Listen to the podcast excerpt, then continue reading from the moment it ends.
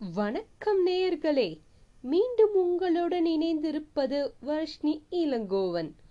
வாசிப்போம் நேசிப்போமில் டி. ஜானகிராமன் எழுதிய அம்மா வந்தால் கதையை கேட்டுட்டு இருக்கிறோம். இன்று பகுதி இரண்டு அத்தியாயம் பதிமூன்று மற்றும் பதினான்கு. வாருங்கள் கதையை கேட்போம். அப்பொழுது நன்றாக சூரிய உதயமாகி விட்டது. மாடிப்படி இறங்கியதுமே தண்டபாணியின் முகம் சினிங்கிற்று.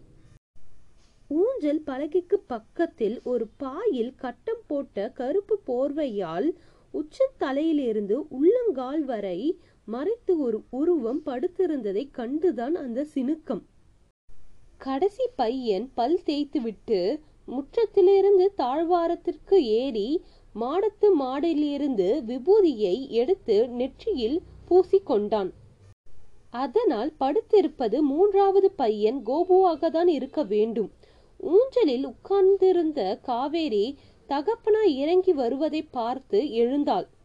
எழுந்துறேன் அண்ணா மணி ஏழரை ஆயிடுத்து என்று அவர் முகத்தை பார்த்து விட்டு கத்தினாள்.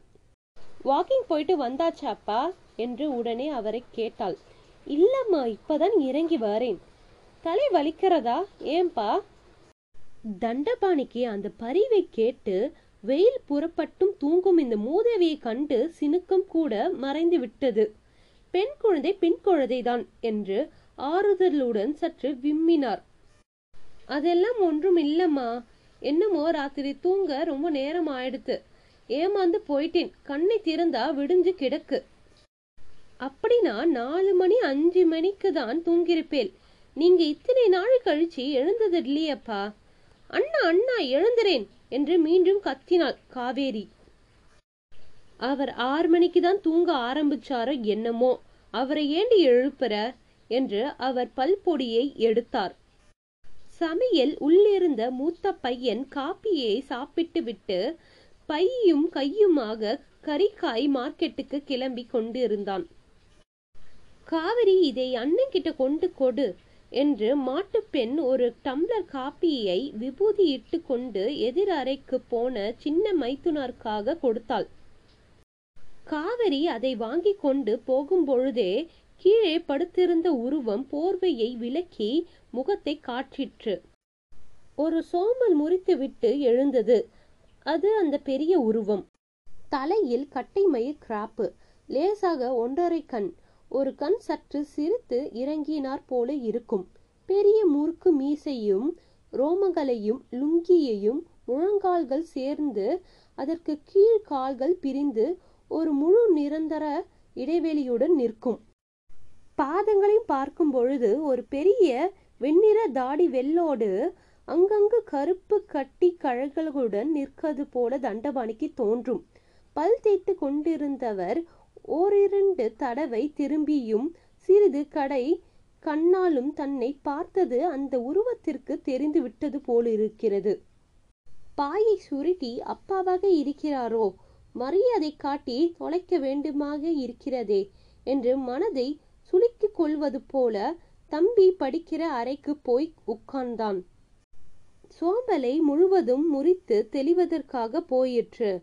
தண்டபாணி வாயை காரி கொப்பளித்து விட்டு குளிக்கும் அறைக்குள் புகுந்து விஷ்ணு சமஸ்ர நாமம் சொல்லிக்கொண்டே அண்டாவிலிருந்து நீரை சொம்பு சொம்பாக எடுத்து தலையில் கவித்து கொண்டார். குளிக்கிறது நான் இல்லை. என் உடம்பு குளிக்கிறது. கால் விரல் அழுக்கெல்லாம் விரல் தேய்க்கிறது. நான் இல்லை. அழுக்கும் கிடையாது. குளியலும் கிடையாது. இந்த உடம்பு நான் இல்லை. இது வெறும் ஜடம். வியாதி கஷ்டம் பிழுங்கல் தொல்லை எல்லாம் அதற்குதான். எனக்கில்லை. நான் ஒரு தொல்லையும் வாங்க மாட்டேன் ஏற்க மாட்டேன். நான் ஈஸ்வரனின் பிம்மம் இல்லை ஈஸ்வரனே தான் ஈஸ்வரனின் எந்த கஷ்டம் எந்த ஏக்கம் வாட்ட முடியும்? ஏக்கம் துன்பம் எல்லாம் உடம்புக்கு அல்லவா? நான் ஈஸ்வரன். சகசர நாமம் எனக்கு தான் சொல்லிக் கொள்கிறேன். என் பெருமைதான் அது. என்ற இரண்டு மூன்று பேர் சொன்ன தத்துவங்களை கலந்து ஒரு உருவமாக்கி பயிற்சி செய்து கொண்டிருந்தார் அவர். இன்றைக்கு எட்டி பேக்கரை மறுபடியும் படிக்க வேண்டும். ஒரு பொம்மநாடி எப்படி ஈஸ்வர தத்துவத்தை அனுபவித்து அனுபவித்து சொல்கிறாள்? இந்த ஊர் பையன்கள் சமுத்திரத்தை தாண்டி அக்கறையில் இருக்கிற பயன்கள் எல்லாம் வெறும் ராத்திரியங்கள். நான் தான் சர்வத்தையையும் கண்டு விட்டவர்கள் என்று பாலையையும் வாழைப்பழத்தையையும் பன்னீரையையும் சிக்கெண்ணெயையும் ஊரில் இருக்கிற கல்லின் தலையில் கொட்டி கொண்டு அலைகிறார்கள். அந்த கல்லை போலவே இவன் புத்தியையும் சிக்கு பிடித்து பொறுக்கு தட்டி பிசிக்கு ஒட்டி மக்காக கட்டி தட்டி கிடைக்கிறது. கூடத்திலிருந்து ஏதோ புது குரல் கேட்கிறது. தண்டபாணியின் மனம் பிரிந்து கூடத்திற்கு பாய்ந்தது. ஊட்டிலிருந்து வரேன் மன்னி. நேரா காரிலே வரேன். உட்கார்ந்து கொள்ளேன் அலங்காரத்தின் குரல். சிவசுவின் குரல்தான் அது. இன்னும் சிறிது நேரம் கழித்து போகலாம். ஆனால் குளியல் தீர்ந்து விட்டது. விரல் அழுக்கு கூட எடுத்தாகி விட்டது. எத்தனை நேரம்தான் குளிக்கிற? உள்ளில் நிற்கிற முடியும். வேட்டியை பிழிந்து கொண்டு அறையில் ஈரத்துண்டுடன் கூடத்திற்கு வந்தார் தண்டபாணி. சிவசு சமையல் அறையை பார்த்தவாறு ஊஞ்சலில் உட்கார்ந்து இருந்தான் பக்கவாட்டில் தூணோரமாக அலங்காரம் நின்றிருந்தாள். புடவையால் வலது தோலை போர்த்தி கொண்டு அவள் முகத்தை பார்த்து கொண்டிருந்த சிவசு தண்டபாணியை கண்டதும் நமஸ்காரம் அண்ணா என்று ஊஞ்சலை விட்டு எழுந்தான். வாங்கோ எப்ப வந்தாப்ல இப்பதான். ஓட்டுக்கு போயிருந்தேன். இங்கிலீஷ் கறிக்காய் எல்லாம் கொஞ்சம் வாங்கிட்டு வந்தேன். இங்கே கொஞ்சம் கொடுத்துட்டு போலாம்னு வந்தேன். உட்கார்ந்துக்கோ. எழுந்துக்காதே என்றார் தண்டபாணி. அலங்காரத்துக்கு முன்னால் ஒரு கூடை. அதில் கேரட் முள்ளங்கி தக்காளி நூல்கோல் இன்னும் பேர் தெரியாத இரண்டு மூன்று காய்கறிகள் ஆரஞ்சு ஆப்பிள் வால்பெரி பழங்கள் கம்பு ஒடிக்காத வெங்காயம். உட்காருங்கோ என்று மீண்டும் தண்டபாணி அவனை நிமிர்ந்து பார்த்து. சிவசுவை சற்று நிமிர்ந்துதான் பார்க்க வேண்டும். அவன் அத்தனை உயரும். உடல் இரட்டை நாடி இல்லை ஒற்றை நாடியும் இல்லை. முழு முழுவென்று பூசினார் போல இருக்கும். நிறம் மாநிறத்துக்கு சற்று கூடுதல். பெரிய தலை ஆனால் அழகான தலை. செதுக்கினார் போன்ற நீல மூக்கு. கண்ணும் பெரிய கண். தலையில் லேசாக அலையிட்ட கிராப்பு. நெற்றி முகத்தையும் அடைத்து. நெற்றியை அகல குறைவாக கூட காற்றிற்று அது.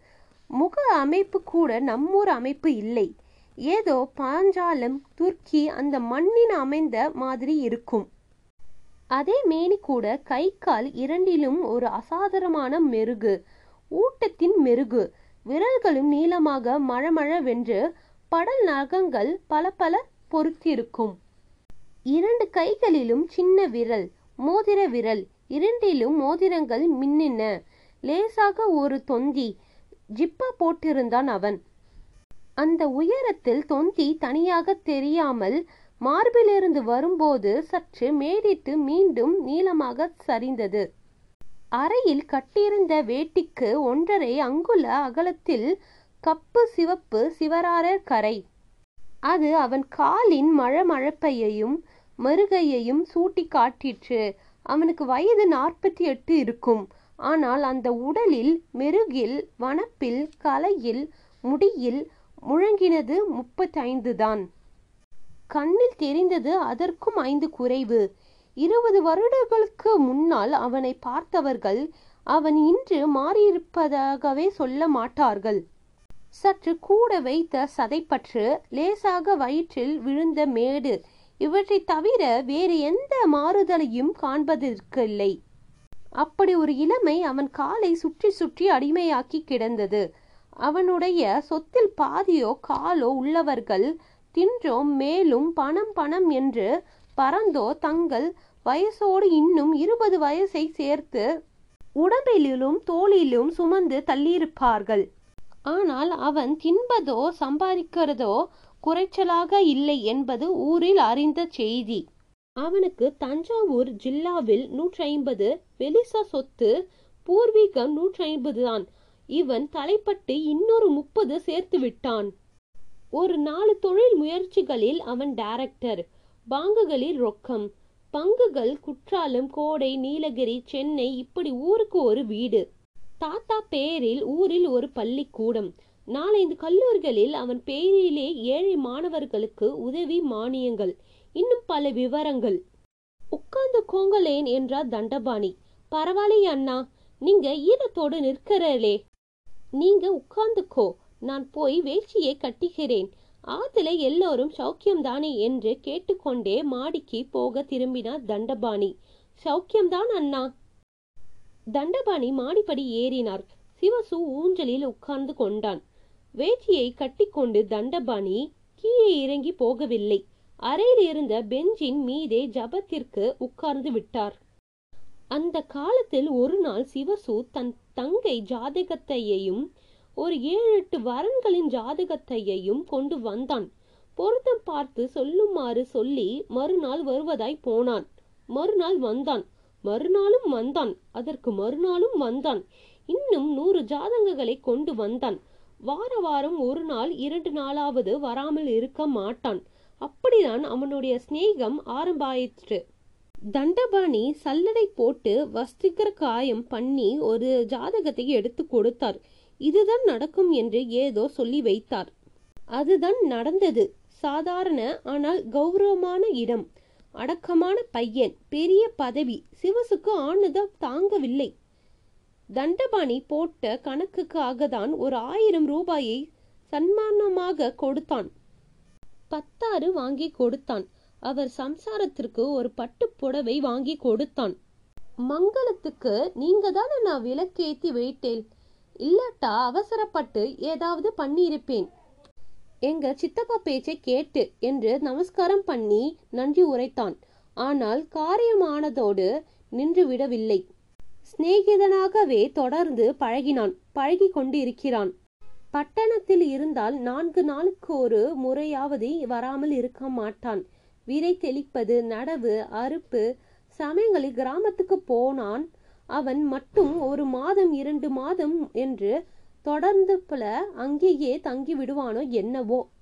ஜபம் செய்ய கண்ணை மூடிய தண்டபாணியின் கண்ணில் சிவசுந்தரத்தின் போக்குவரத்து தான் வந்து கொண்டிருந்தன. எனவே அதை ஒதுக்க மீண்டும் மந்திரத்தை மனதுக்குள் சொல்லி அதையே பார்த்து கேட்க ஆரம்பித்தார். சிறிது நேரம் பேச்சு கேட்கவில்லை. அலங்காரம் சிவசுக்கு காப்பி கொண்டு வா அடுக்கலைக்குள் போயிருக்காளோ என்னவோ.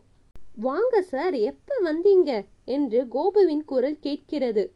பிள்ளைகளுடன் இப்போதுதான் காலை கடனை முடித்துவிட்டு பல் தேய்த்து திரும்புகிறான் போலிருக்கிறது. யார் அது? அட கோபுவா? இப்பதான் வரேன். என்னடா இப்ப மதம் மாறின? சிவசுவின் குரல். இடுப்பில் இருக்கிறதை பார்த்து சொல்றீங்களா? இது கையில இல்ல சார். லுங்கி சராங். சிங்கப்பூர்ல இருந்து நம்ம ஃப்ரெண்டு போன வாரம் வந்தாரு. வாங்கிட்டு கொடுத்தாரு. நீ மட்டும் குட்டையா? ஒரு முழு கை தொலை தொலை சட்டையையும் அகலமா ஒரு பெல்ட்டையையும் போட்டு இருந்தையோ எங்க ஊர் ரகுமான் ரவுத்தர் போயிட்டு நாகப்பட்டினத்துல கப்பல்ல இறங்கி வராப்பிலே இருக்கும். நீ சாப்பிட முன்னாடி அப்புறம் முடிஞ்சா எனக்கும் கொண்டாடா. கோபு மரக்காயர் கொடுத்ததுதான் நான் சாப்பிடுறேன் இன்னைக்கு. நீதான் கொடுக்க வேண்டும். காவேரியா கொடுக்க போகிறாள்? இல்லை வெம்பு கொடுக்க போகிறானா? என்று சிவசு வந்தால் அதிகமாக பேசுவது கோபுதான். வெம்புவும் காவேரியும் வாங்கோ உட்காருங்கோ என்று சொல்லிவிட்டு தங்கள் அறைக்குள் முடங்கி விடுவார்கள் என்ன காவேரி லட்சியமே பண்ண மாட்டுகிறளே என்பான் சிவசு. அதற்கு பதிலாக ஒரு புன்னகையை கொடுத்துவிட்டு உள்ளே மறைந்து விடுவாள் காவேரி. அவள் புன்னகையும் அதுவும் அவளும் மறைகிற சுருக்கமும் வெம்பு மட்டும் நின்று ஒரு வார்த்தை கேட்டுவிட்டு போவான். பட்டு என்ன மாமா பண்றான்? பியூசி வச்சுக்கிறான்டா. என்ன எடுத்திருக்கிறான்? Commerce logic. ஏன் ஆடிட்டரா போகலாம்னு நினைச்சிருக்கானா? அவன் இதுல முதல்ல கரை ஏறட்டும். வெம்பு உள்ளே போய் விடுவான். பெரியவர்களோடு நமக்கென்ன என்று சொல்வது போலவும் இருக்கும். நான் உங்களோடு இவ்வளவு பேசினதே அதிகம் என்று சொல்வது போலவும் இருக்கும். அவன் அப்பால் போவது. முன்பெல்லாம் அப்படி இல்லை. அண்ணா என்று கூப்பிட்டு கொண்டே அவன் உள்ளே வந்ததும் காவேரி வெண்பு யாராவது அவசர அவசரமாக மாடி ஏறி வந்து அப்பா அப்பா அவர் வந்திருக்கிறார்ப்பா என்று தாழ்ந்து மரியாதை குரலில் தெரிவிப்பார்கள். அவரும் இறங்கி வருவார். ஒரு நாள் சரி வரட்டுமே என்றார். தலை நிமிராமல் தண்டபாணி. காவேரி திரும்பி இறங்கி விட்டாள். சிவசு கீழேயே ஊஞ்சலில் உட்கார்ந்து பேசிவிட்டு போய்விட்டான்.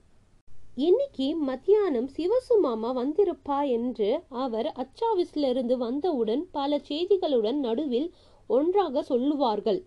இப்பொழுது அதை கூட சொல்வதில்லை. அது அவ்வளவு முக்கியமான செய்தி இல்லையா? அவன்தான் முக்கியமான இல்லாமல் போய்விட்டானா? இல்லை பாலும் பழகி புளித்து போன சமச்சாரமா முகத்தை கழித்து கொண்டார் தண்டபாணி. மனம் சூனியமாகவில்லை. சாகவும் இல்லை. பகவானை கடிந்து கொண்டார். உனக்கே இஷ்டமில்லையாக்கும் இங்கு வந்து உட்கார. நானும் என்னாலான முயற்சியெல்லாம் செய்து பார்க்கிறேன்.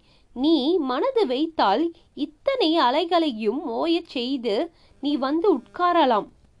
கும்ப அபிஷேகம் கோவில் என்று அலைகிற பயன்களை தான் உனக்கு பிடித்திருக்கிறார் போலிருக்கிறது. என்று கோபித்து மீண்டும் மனதை சூனியமாக்கி கொண்டார். மீண்டும் இதன் தொடர்ச்சியை நாளை கேட்போம். நன்றி வணக்கம்.